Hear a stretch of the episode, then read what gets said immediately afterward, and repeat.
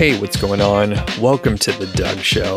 It's Doug Cunnington here, and in this episode, I'm going to answer several questions about buying a website and some of the due diligence process.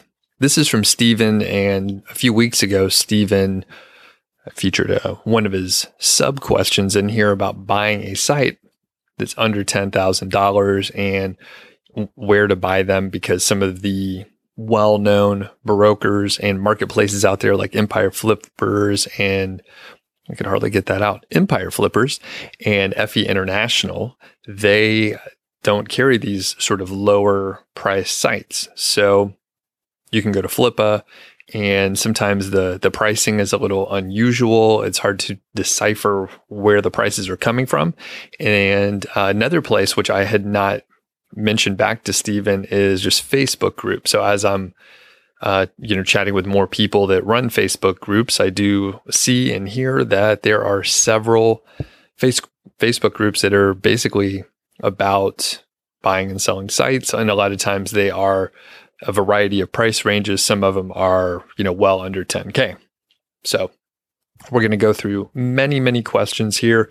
Thanks, Stephen, for all the show ideas you actually gave me more questions that I even know the answer to, but I'll struggle through it with everyone. And if you actually know the answer to some of these questions or have a different experience, I would love it if you emailed me at feedback at doug.show. And then I'll be happy to give you a shout out, just like Steven here, especially if you're giving me uh, better information. Now, the truth is, I haven't purchased that many websites. Slowly over time, I'm, I realize that I've actually accumulated more than I than I realized, but I often don't go through a broker. So I've only sold sites on Empire Flippers. I've never purchased one.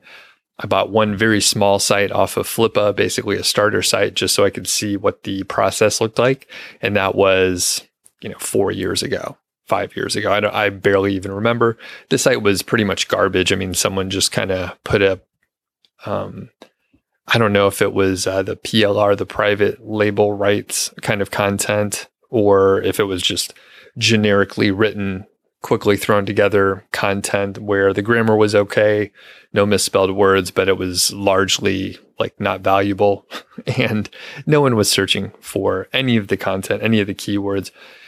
It was basically garbage. But I went through the process and I mean, the site was like under $100, I think. So anyway, we're going to move through some of these questions. I do need to give a shout out to Ezoic and the Site Speed Accelerator, which makes your site load faster.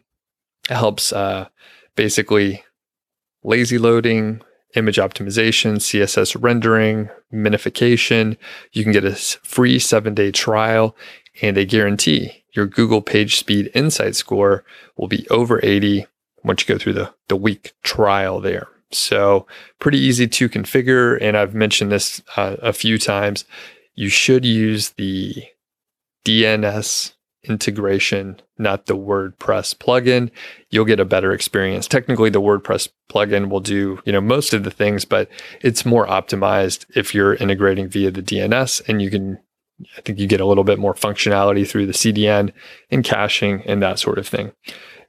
I recently saw a question on the YouTube side where someone didn't know how to change the DNS, or maybe they tried to change the DNS, and then they actually wrote like an angry comment, like, you know, some sort of cussing at me, and they said it was impossible to change their DNS. So you should check with your registrar and or your hosting company on some of those details. So if you don't know how to do it, usually you're going to find support in one of those two places.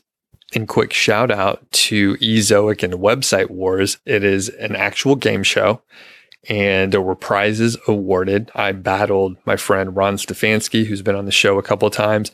It's a uh, pretty cool little game show. I don't have the description here, and I'm terrible at describing things like that.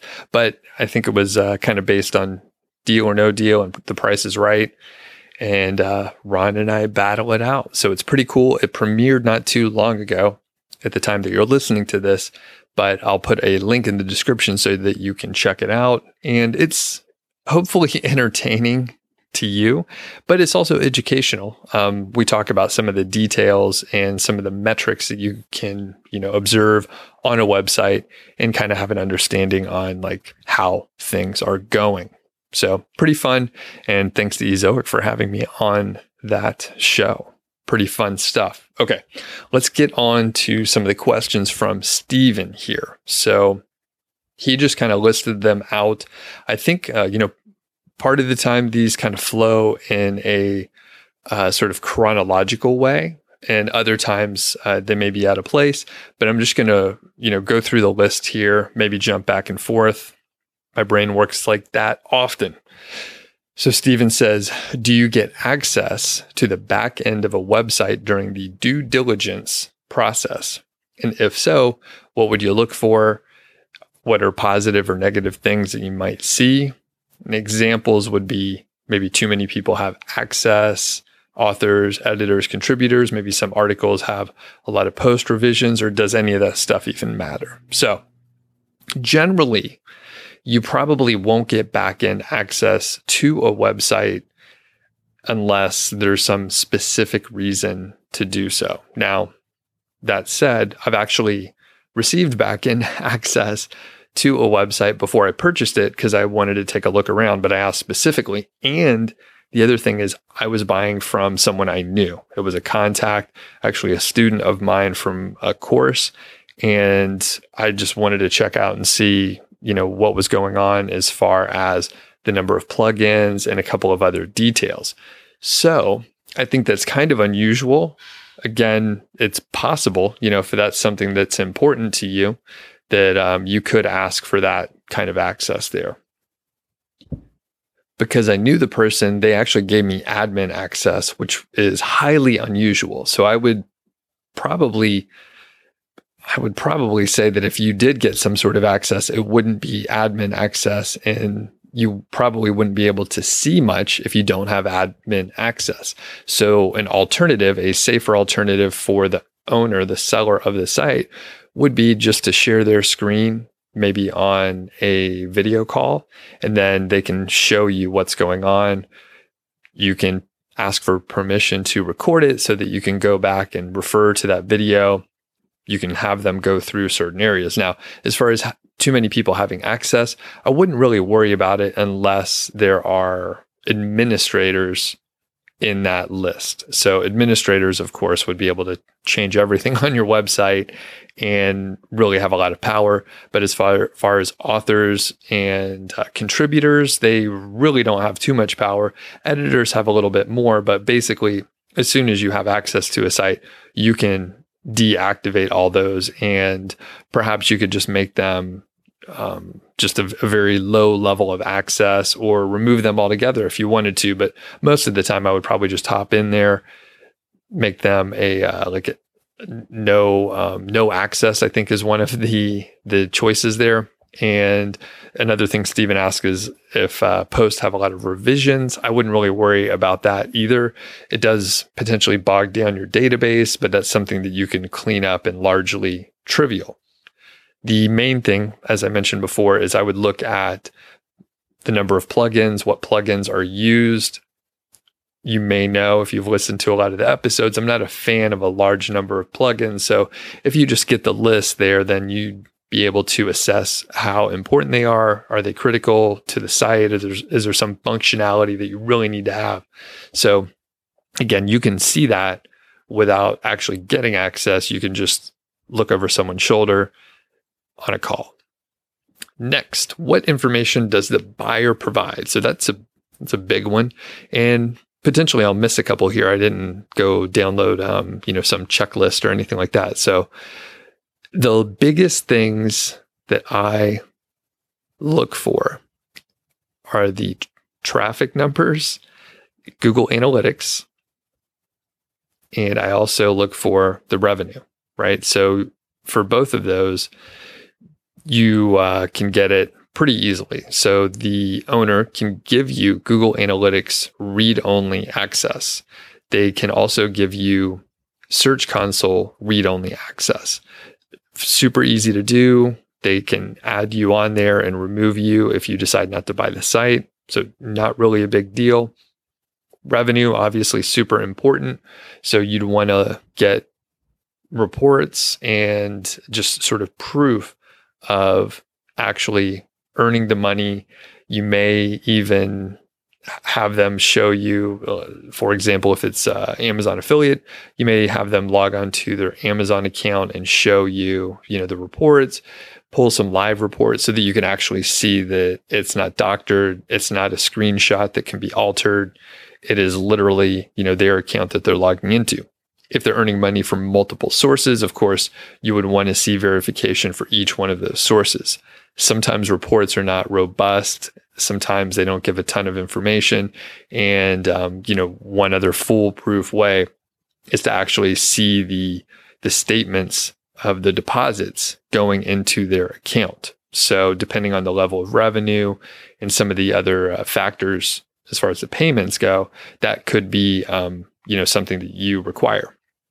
Next question is, what additional information should the seller ask for? So expenses are super important. Um, that would be one of the key components. If, um, you know, for example, let's say it's a drop shipping site, although I don't think you're asking about that, Stephen, but they could be running a lot of ads and it could be, you know, a huge amount of money and it makes the profit much lower than if it was all organic traffic. Now, for affiliate sites, you may have a few VAs on board that are doing ongoing work all the time. That could be writers, it could be editors, it could be a Pinterest or other social media VA, um, basically helping out in whatever capacity. Could be someone monitoring emails and that sort of things, that sort of thing. Next, how do you find discrepancies in claimed versus actual numbers? So, as I mentioned before, if you are on a call with the person and you have them go through the reports, pulling live reports, you can ask them to, you know, pick specific dates just so you can see everything. You can record the video again, you got to get their permission, but you can record the video so that you can go and, um, you know, review in more detail in case they're going through a little fast. But on such a call, that's your opportunity, of course, to spend a lot of time, ask questions, ask them to go back and, you know, really make sure things look how they're supposed to look. Next question is Can I back out of a sale without having to pay a fee? Now, that depends on the specific marketplace or broker or whoever you're dealing with. So, if you're just, you know, dealing one on one, you met somebody in a Facebook group, it's pretty likely that you're not going to have to pay any fee. It's just one person working with another. It's kind of like Craigslist or, uh, you know, anything else where it's just, you know, one on one. If you're working with a broker, it all depends on their specific situation and uh, basically their rules in terms of service. So I'm not really sure. I think they probably have it, um, you know, pretty low, pretty low risk for a potential buyer. So sometimes you may have to pay like a deposit to get more information and get hooked up so they they know you're serious about working with the company and actually purchasing a site like many deposits in this sort of situation, it's kind of like earnest money in that um, they just want to make sure that you're not wasting their time. So, with that said, again, it, it could be refundable. It's probably refundable, but definitely check ahead of time. And that should be listed and disclosed in a very easy to way, easy way for you to, to ask and figure it out or, or know it even before you send over any money. Next, how do I get the website transferred to my host? So, a lot of the sort of technical stuff is totally up to you. So, if you're buying from, say, uh, Empire Flippers or through Empire Flippers, they handle that. They handle the transition and help you out. And I don't know the timeline. Some of these things take a little longer depending on the complexity and size of the site. Of course, if you're buying from an individual, you two will need to talk about that. And I've sold um, a couple sites and purchased a couple sites just one on one. And I'm slightly technical. I understand the transition and migration process. So I pretty much handled it. And it was a, a huge help to people that I've sold sites to because it um, I, I knew the specifics of my website. So I knew very easily how to, for example, change all the affiliate tracking IDs and not miss any of them. So I knew a very fast way to do it instead of doing it manually.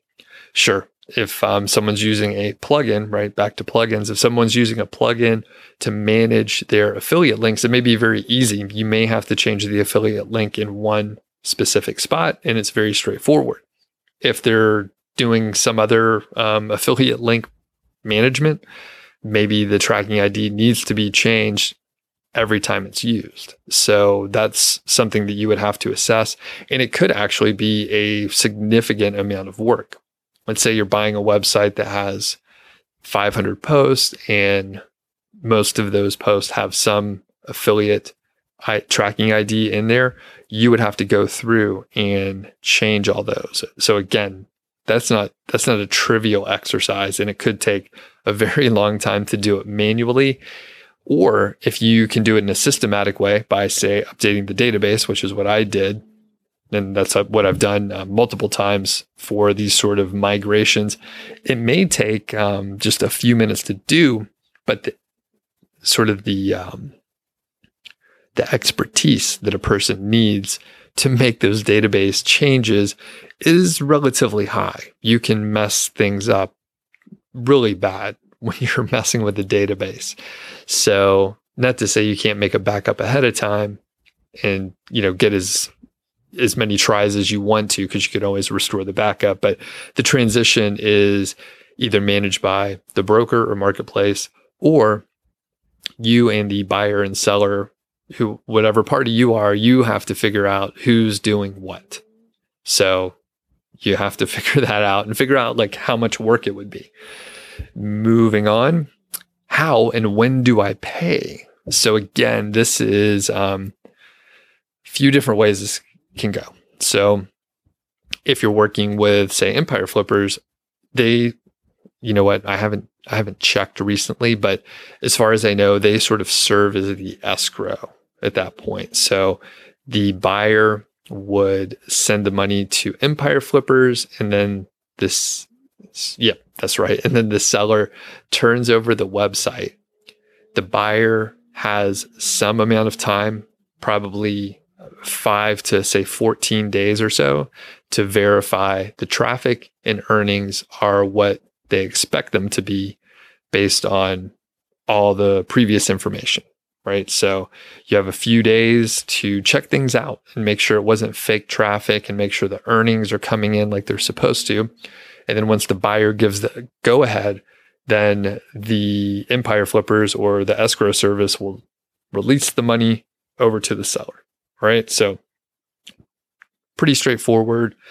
The escrow just provides protection for both the buyer and the seller, just to make sure um, everyone has a, a little bit of recourse. And if there's some issue, for example, let's say the buyer sees that the traffic is half of what it was reported, um, that could be a major issue, right? So all of a sudden, traffic is not what was reported, and then they essentially can say, no, this is not what I expected and I want to back out. Now, escrow, if you, there's services out there, by the way, that do escrow for you. And if um, you use escrow, again, which provides protection uh, from the various risks that are out there for both parties, it'll be some fee. Could be a few hundred dollars. Sometimes it's a percentage. And I haven't used an, an escrow other than the Empire Flipper situation that I mentioned before. So a couple of the other websites, um, larger ish one that I purchased. Actually, it's in the under 10K region, just like you're looking for, Stephen. I knew the person. Again, this was a student and someone that I've known for a few years. And I just said, Hey, is it cool if I pay you half up front and then you transfer it over. I'll do the migration. I'll check it out for a few days and then I'll send over the rest of the money. It was totally fine. So that's what we did. Another website um, situation, when I sold a site, I actually had a again a high amount of trust because I am a you know a person with a, this podcast, a YouTube channel, a blog, and I have a good reputation. So we didn't use an escrow. It was a very expensive site and they just wired the money over to my account. There was no escrow. There was no like verification. I showed the person, uh, you know, s- several of the reports, just like I mentioned, I gave them read access on Google Analytics, Google Search Console. We went through several reports over on the Amazon side and a few other places, and they literally just wired me the money um, on the you know the closing date essentially, and I sent over the site and everything. Worked on the transition as I mentioned. I was handling the migration. Part of the part of the deal was that, and then I just pushed forward with that. Did all the work that I needed to over the course of a couple days, and it was good to go. So there was no no issue at all with not using the escrow, but you do have to have a high amount of trust. It saved us, you know, hundreds of dollars by not using the escrow. If you're just working with someone you don't know and they don't know you, escrow is probably a very cheap way to have some insurance and recourse if there's any issues at all. Next, should I have an attorney read the purchase agreement? Probably. You probably should have that um, expert in your corner to check it out. I would recommend someone that has experience with online businesses. Otherwise, they may have the wrong context and have you put in other irrelevant stuff into the contract. That said, I didn't use um, uh, any sort of official uh, legalese purchase agreement for uh, you know one or two smaller transactions again where I knew the person and literally there was no contract. There was a, there were a few emails going back and forth about the details. And then we sent the websites and or the money depending on who we were. On a larger site that I sold the one where the person just wired me the money they had an attorney but I I was like you know what? I'm just going to read the purchase agreement and I don't know why? Actually i was like I, I, don't know an attorney um, specifically and i was like you know what? This is kind of straightforward. I'm just going to read this. It's about 20 pages long. I went through it and found a bunch of shit that was completely irrelevant. It was a closing document for almost like a piece of physical real estate like if someone was buying a rental home or something like that. So I went through and I was like, hey, this is irrelevant. Can we change this? And in a lot of ways, I just went through and tried to simplify and prune the purchase agreement. There are probably many standard ones that you can find and, and buy out there from uh, lawyers or other contract related websites. So you can snag one of those if you want to. There are probably some that you could buy that are specific for websites. And I probably, if I wanted to, I probably could have said, you know what, we're going to use this one here, or I really want to use this one here because it's made for the websites. And, you know, the attorney could have fought back with me. But again, for whatever reason, I guess I felt like it was fairly low risk and there was no um, there was no language in there that I felt was unfair. It seemed like you know they were covering bases in an appropriate way, and you know, in that contract, there may be there may be specifics around earnouts, other uh, details if there was something sort of unusual with the deal, if it wasn't just like a straight cash transaction at one time. And sometimes with these bigger sites, you will have an earnout period just to sort of spread the risk a little bit over back over to the seller so that the buyer isn't, you know, just holding all that on their shoulders. And I, I knew that was a that was a reasonable thing for me to do at the time. And I think you just have to look at where your website's at, um, maybe any sort of trends that are happening. If there was a recent algorithm update, all these little factors can come into play, and you may have to really just negotiate and find something that works you know, for you and the seller. How do I find an attorney? with experience in these transactions. So I would probably go to some of the Facebook groups where buying and selling websites is the main topic and just poke around, ask, and just see if anyone has any uh, recommendations for you. I don't know how to find someone specifically, but once you start asking around, you could probably find someone and it won't be a big deal. And then there's a there's a truck backing up. So if you hear beeping, that is what it is. Okay. Moving on. This one's sort of an interesting question. I haven't seen this um, out there, but are some domain extensions more expensive than others? I saw a site making $100 per month for sale and it was uh, $1,100, but it had, had a domain, a TLD, that was about $2,500 per year. And that seems crazy to me. that seems super weird. So, yes, some domain extensions are different prices than others. I would say I would probably skip the super expensive ones or if it is part of the, you know, profit and expenses and you know exactly what's going on and there's a valuable reason to have that level of pricing for an extension, then maybe you stick with it. But for me, I think that's a little crazy and I would probably skip it for that. I, I can't imagine why that is a really great idea. No clue. No clue. Next, if I already have a website in the same niche, what impact can an NDA have on future content of my existing website, assuming the domain name is revealed by the seller? So you would need to first find a lawyer and then consult them because I don't really know what would happen. That that's kind of a weird situation. And, you know, the NDA, the non-disclosure agreement is, um, you know, a piece of the puzzle that I can't comment on too much. So it, let's say I have several websites, which I actually do. And the NDA is a non-disclosure agreement, and that means that um, you know you're not supposed to disclose and whatever other details are in that agreement, but you're not supposed to disclose any of the information that you have learned in any capacity to you know outside um, parties. So with that said, you you could still have a website that is directly in competition with your website, right? You could have the website and the one that you looked at is the one that and now they're doing they're doing work right outside the the door here. Okay, so I'm going to refocus, but essentially the NDA is you're not disclosing that information and maybe other stuff um, that you've learned by taking a look at the website. Now that said, that is different than a non-compete. Non-compete is what it sounds like, where you're not going to compete with um, the website, and usually that's in place for the seller.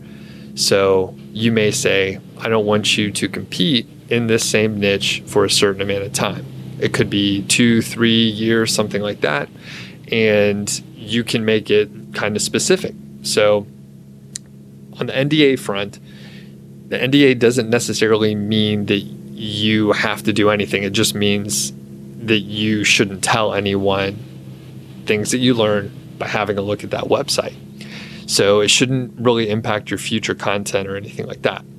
You probably won't be signing a non compete clause or, or any sort of agreement. So that means it doesn't really matter. And I will tell you that if you own a website in a specific niche, you may be more likely to buy more websites in that niche because you're already in it, you have an understanding, you may have VAs that you work with that already know the niche because you're working with them. You may be able to buy a website that is a competitor and then merge it with your website. So this is a common practice, and I think maybe you meant a non-compete, not an NDA.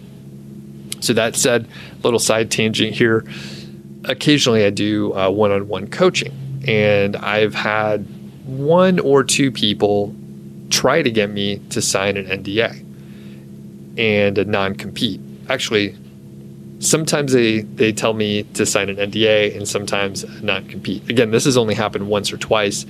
And I told them no, I wasn't going to sign it because, as you're getting at here, and now that I'm saying it out loud, I, I remember that the person did try to get me to sign both of those an NDA and a non compete. And I was like, no, that I, I'm not going to do that. Um, I operate on a high level and I, you know, have a lot of trust and I, I, work with a lot of people. So basically I can't sign a non compete because um, I may already own websites in that space.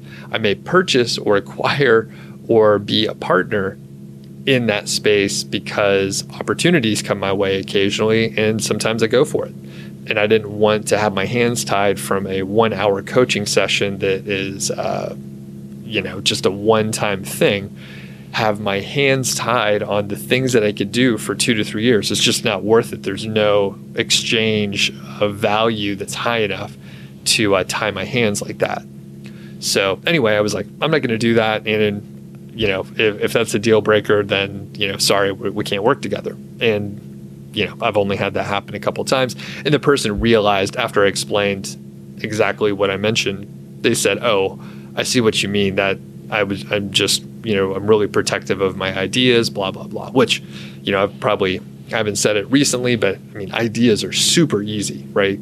People can have ideas. It's the execution and sticking with something for a long time that is very hard quick note, I do want to thank the niche website builders uh, for this Q&A segment. And really, I'm just answering questions this whole episode, so I'm just going to give them a shout out. Niche Website Builders is the one-stop shop for um, affiliate marketing agency services that you might need. I've been uh, basically running with them for a few months now. They've been working on a shotgun skyscraper campaign for me seen really good results of uh, I'm trying to think the last time I gave an update, but I don't think there's anything new. I have 15 backlinks. The average domain rating from Ahrefs is 61.2, I think. So I'm hoping we're going to get you know a higher volume of links as well. It's not as many links as I was expecting, but it's it's uh, more powerful links. These are pretty you know big websites. So it's pretty cool. And you know, niche website builders is run by affiliate marketers. They weren't happy with the services that they were able to get, so they were like, "Hey, we're going to start our own agency and see how it goes." So, moving on to more questions here. How do I interpret and value the analytics to make an offer? So typically, you're going to be around 30 times the monthly profits. So 30 times the monthly profits. So you would have to take a look at the revenue and then, of course, subtract the expenses. You may have to double check and say, hey, I just want to make sure all these expenses are accounted for. That includes tools that are used, it includes hosting, the domain registration and the annual renewal. So if you see that a domain extension is super expensive, then you know you probably would want to skip it. You know, like the one you asked about before. So you want to make sure you understand if there's any VAs that are doing ongoing work, if there's an ongoing link building campaign, or anything that's happening. Now, some people will do content sprints and not really count that content sprint is an ongoing expense. I don't buy or sell a ton of sites, so I'm actually okay with that. Some people may define it a little differently, but like I said, I'm pretty much okay with that because that's what I would do on my site. Maybe for six months, I get um, you know a, a decent amount of content published. Six months is actually long. It would usually be more like two to three months. I'd order a ton of content, publish it all at once, and then just kind of let it sit. So you could use that as a negotiating piece as you know part of the offer like oh well you're actually spending a, a decent amount and if we spread out those expenses over the course of the year then actually your profits are a little bit lower than what you're reporting and that could be you know up for debate. It could be a negotiating piece that you use along the way now as far as making an offer, I mean, that's a whole art of uh, just negotiation. So again, you, you have a lot of little thumb screws here, and it could be like purchasing a uh, car or a house or something like that, where there's you know a couple couple things wrong. You know, there's a couple leaky pipes, there's a couple issues that need to be fixed. The roof um, is in good shape now, but you may have to get it replaced in the next few years. So you can like call out all the issues that you see um, just to just to give yourself a little leverage. And that's a good idea, I think. Some people may not like the negotiation process, but I've gotten to a point where I do enjoy it.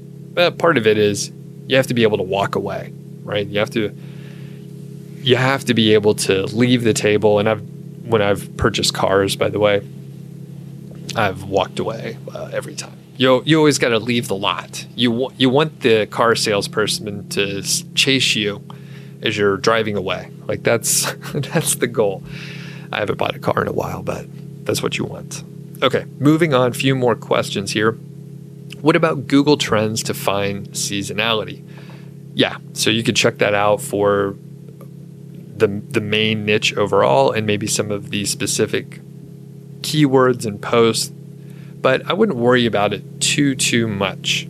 You probably can see the seasonality through the analytics, potentially through the earnings if the you know historical information is long enough and g- going back to one of the very early questions if possible i'd love to have as much historical information as possible if someone has had a site for five years if you could see all five years of that information that's fantastic it gives you kind of an idea over the course of a very long amount of time and you could see oh this site seems to have impacts from uh, these algorithm updates over the past several years or not. Some sites just seem to dodge dodge the bullet every time. Not many of them. It seems like a lot of sites do get get roped in occasionally, but some sites seem to always like miss the negative impact of an algorithm update. For the next question, uh, what information can the potential buyer not see? Well, that's a good question. I'm not sure. Going back to some of the details on the offer and figuring out how to, you know, value the site, sometimes you won't get all the information on the expenses because the seller forgets that they're using a specific tool, for example, and then you realize, oh, that tool costs, you know, 20 bucks a month if you put if you add in a few of those, you can end up with a, you know more significant issue where it's a few hundred dollars off per month, which is a lot. I would say that's pretty unusual, but I would ask a lot of questions about any of the work that has gone on, any of the work that is going on, so that you have an idea of those expenses. Next, how do I know the seller won't go and build another site just like it or already has one? So that's where the non compete comes in. Now, in reality, and part of the reason why in some of my more casual deals that are under 10,000, where I'm dealing with someone that I know, I trust them, they trust me. I mean, the fact is, I'm not going to try to sue someone that lives across um, the world.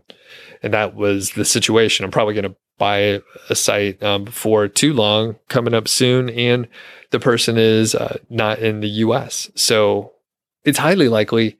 I mean, no, no one tried to do, do wrong to me, but I mean, I don't want to be in a litigation situation where I'm trying to sue someone. So I'm trying to work with people that I really trust, I have a relationship with, just in general, or I'm working through someone like Empire Flippers because they have uh, the contracts and some other things in, in place.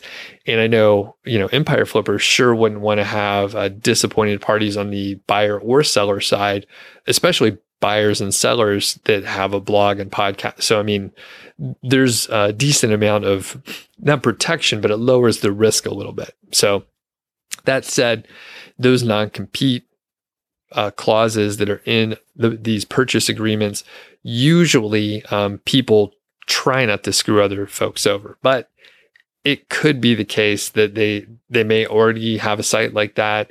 Um, if you if you do trust the person, I mean, you can ask them and say, "Hey, do you have any other sites in this niche?" Um, and then you know they, they hopefully will tell you the truth. If they kind of kind of dance around the question, you know, that could be a red flag. And I find being direct and just asking questions, not asking questions around the topic, but just being super direct asking the question in as few words as possible and then let them talk is a great way to do it. And, you know, I would do that potentially in writing via email. I would also probably ask during whatever, you know, video call or whatever sort of meeting you're having, even if it's not video, right? You could still ask the question. And going back to the negotiation, dealing with silence and just letting it sit is a very good technique. If you can just let there be silence, if you let the other person talk, they may just keep rambling on a little bit longer. Also, if you're buying a used car, that's pretty good too, because they they want you to uh, either reveal too much information or just ramble on and, and give things up that you shouldn't. So in that negotiation, remember silence is good on a actual like live call on email. Obviously, you want to reply back quickly. You know, that's a good idea. Next, what protections do the buyer and seller have and what is the recourse? So I've alluded to a lot of this already. So part of it is uh, using escrow for the actual transaction or have a party that serves as escrow like Empire Flippers, as far as the recourse, that'll be baked in to the purchase agreement. That'll be in the NDA. That'll be in the non compete clause if there is one. So it's all contractual at that point. And when I didn't have a contract, I potentially could have been in a situation, you know, again, with these under $10,000 sites where maybe I paid half the money the traffic wasn't what I expected. I wanted a refund.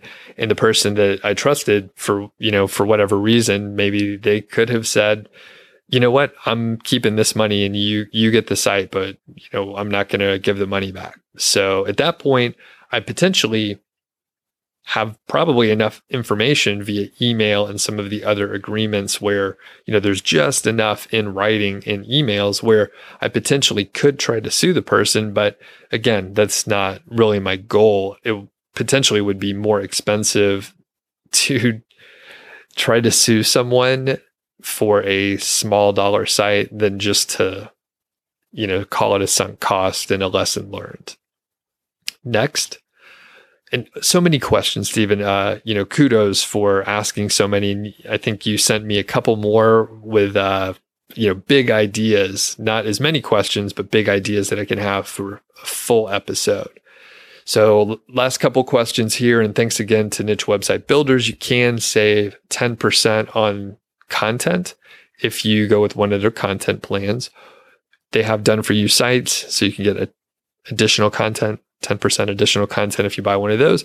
And if you do the shotgun skyscraper campaigns, then you save 10%. So check them out and thanks for uh, supporting the show.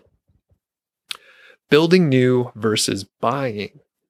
So I often recommend people build a new site just to learn the mechanics of it. There's a lot of good skills that you learn by building, you know, brand new site start to finish.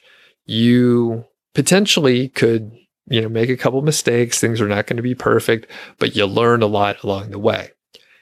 As far as buying the site, I mean, if you have the capital available and you're willing to put in the time to learn some of the mechanics, then I think buying a site is a great way just to, you know, skip the sandbox. You're buying an asset that you know is already earning money. Or if you're building a new site, even if you're following, you know, everything perfectly, you, you never have the guarantee that it's going to get traffic and earn money. Usually, people can work it out if they are trying to improve, if they're following a good framework and blueprint. Usually, building a brand new site is not going to completely flop, and there's always some intrinsic value in either the content and or link building. And hopefully, I mean, you end up having a site that is getting traffic and earning money. But when you buy a site that is already getting traffic and earning money and you know it has been for a little while, you kind of have uh, more security in that it's going to continue probably getting traffic and earning money. So I think it depends on how much capital capital you have available and whether you're patient enough to start fresh, start brand new and work through, you know, the first 6 months to a year where you're learning all the mechanics of starting a site. I don't think you can go wrong either way though.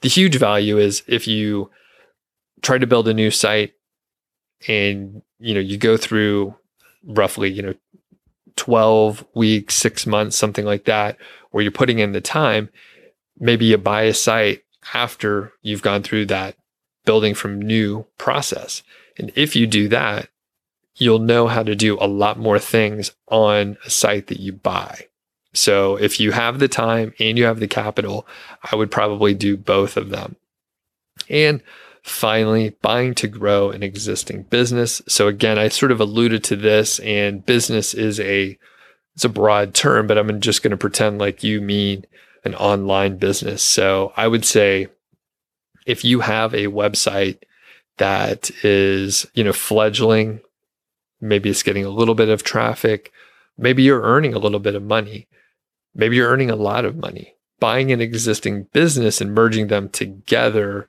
can be a great way to really just fast forward the process and do a little time traveling. That's what I'm doing most likely. Um, the site that I'm going to buy in the next several weeks here, I have a, a site in that niche already. There's content on this uh, site that I'm going to purchase. It gets a little bit of traffic. I think it earns a little bit of money. It's all original content directly in the niche that I'm looking for. It has a few backlinks too. So there's, there's some great intrinsic value in that site. So all I need to do is migrate it over. And a few episodes ago, I talked to Shauna Newman and she talked about how she acquires sites for the content. If there's any links, it's just, you know, icing on top. And she will migrate the content over and basically uh, 301 redirect certain pieces of content from the old site the one she purchases over to the the new site where you know the new content is going to live. So pretty straightforward process. It can be a little tedious if the site's very big. You do have to deal with these sort of uh, you know one post at a time.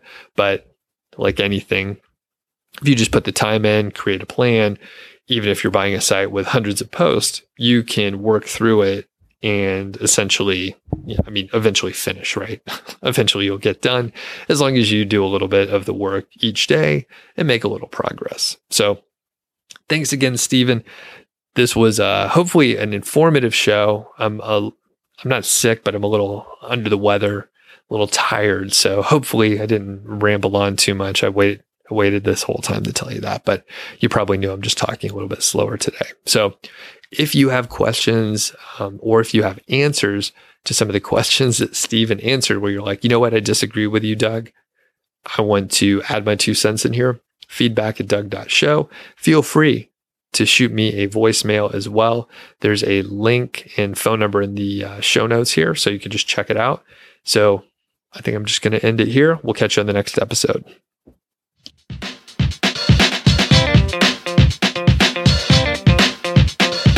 Thank you so much for listening to The Doug Show. I really do appreciate it. I mean, I'm just sitting here at my computer recording stuff, and uh, you're listening to it, and I think that's awesome. If you enjoy the show and you know someone who maybe would be interested in it, please let them know. I think it would be fantastic if you help spread the word.